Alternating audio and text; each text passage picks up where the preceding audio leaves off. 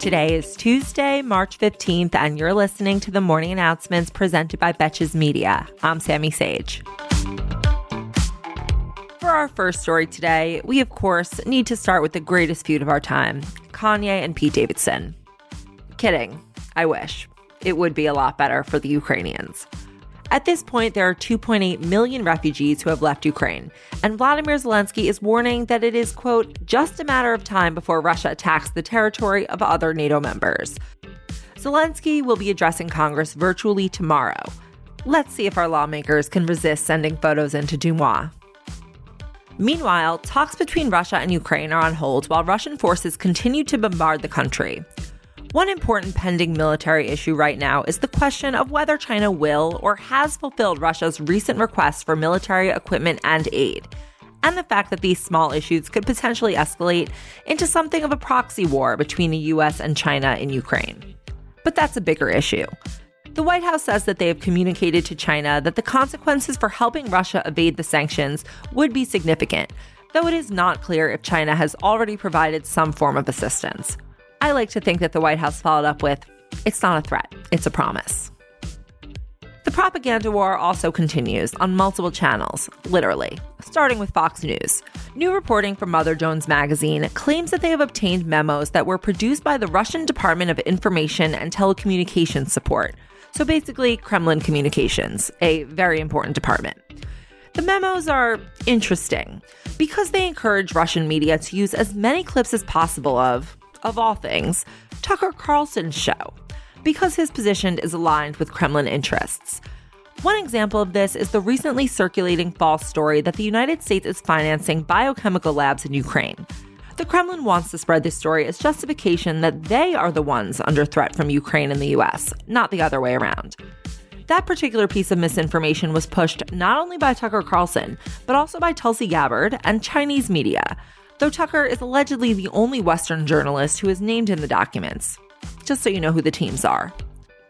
But just as the Kremlin gains a foothold on American TV, they had a bit of an internal incident yesterday.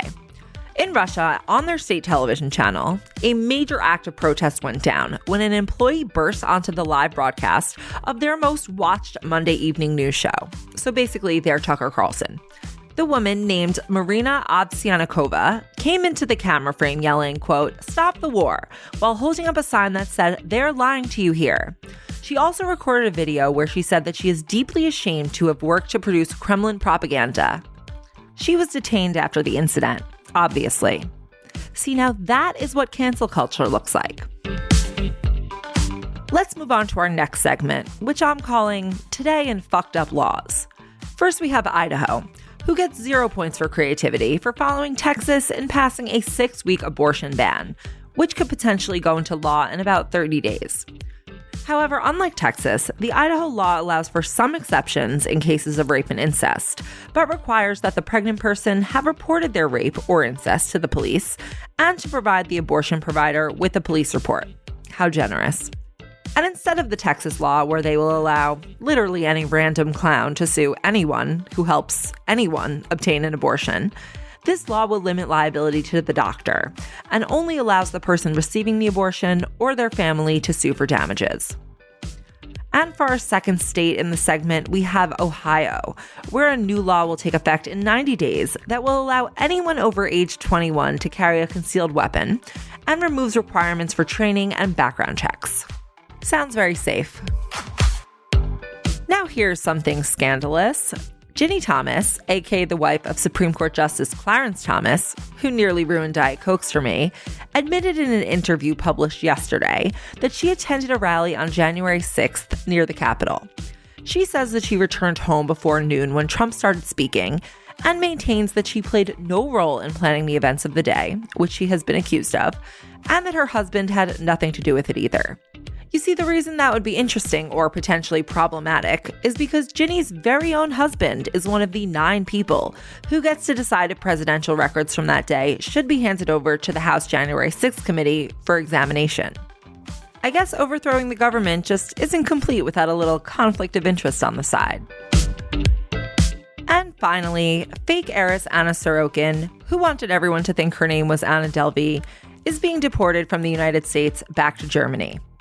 So sad, just when she got her own Netflix show. A bad one, but still. Thank you for listening to the morning announcements. If you are enjoying this show, you can now rate it five stars on Spotify or leave me a review if you are listening on Apple Podcasts. Any review you leave means so much to me and to the growth of the show.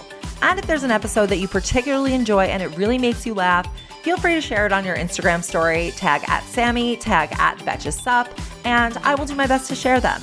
And as always, if you want to learn more about any of these stories, links to source articles are in the show notes. Or you can tune into the Betches Sup podcast, where we go more in depth on these topics daily. Until tomorrow, I'm Sammy Sage, and now you know what the fuck is going on.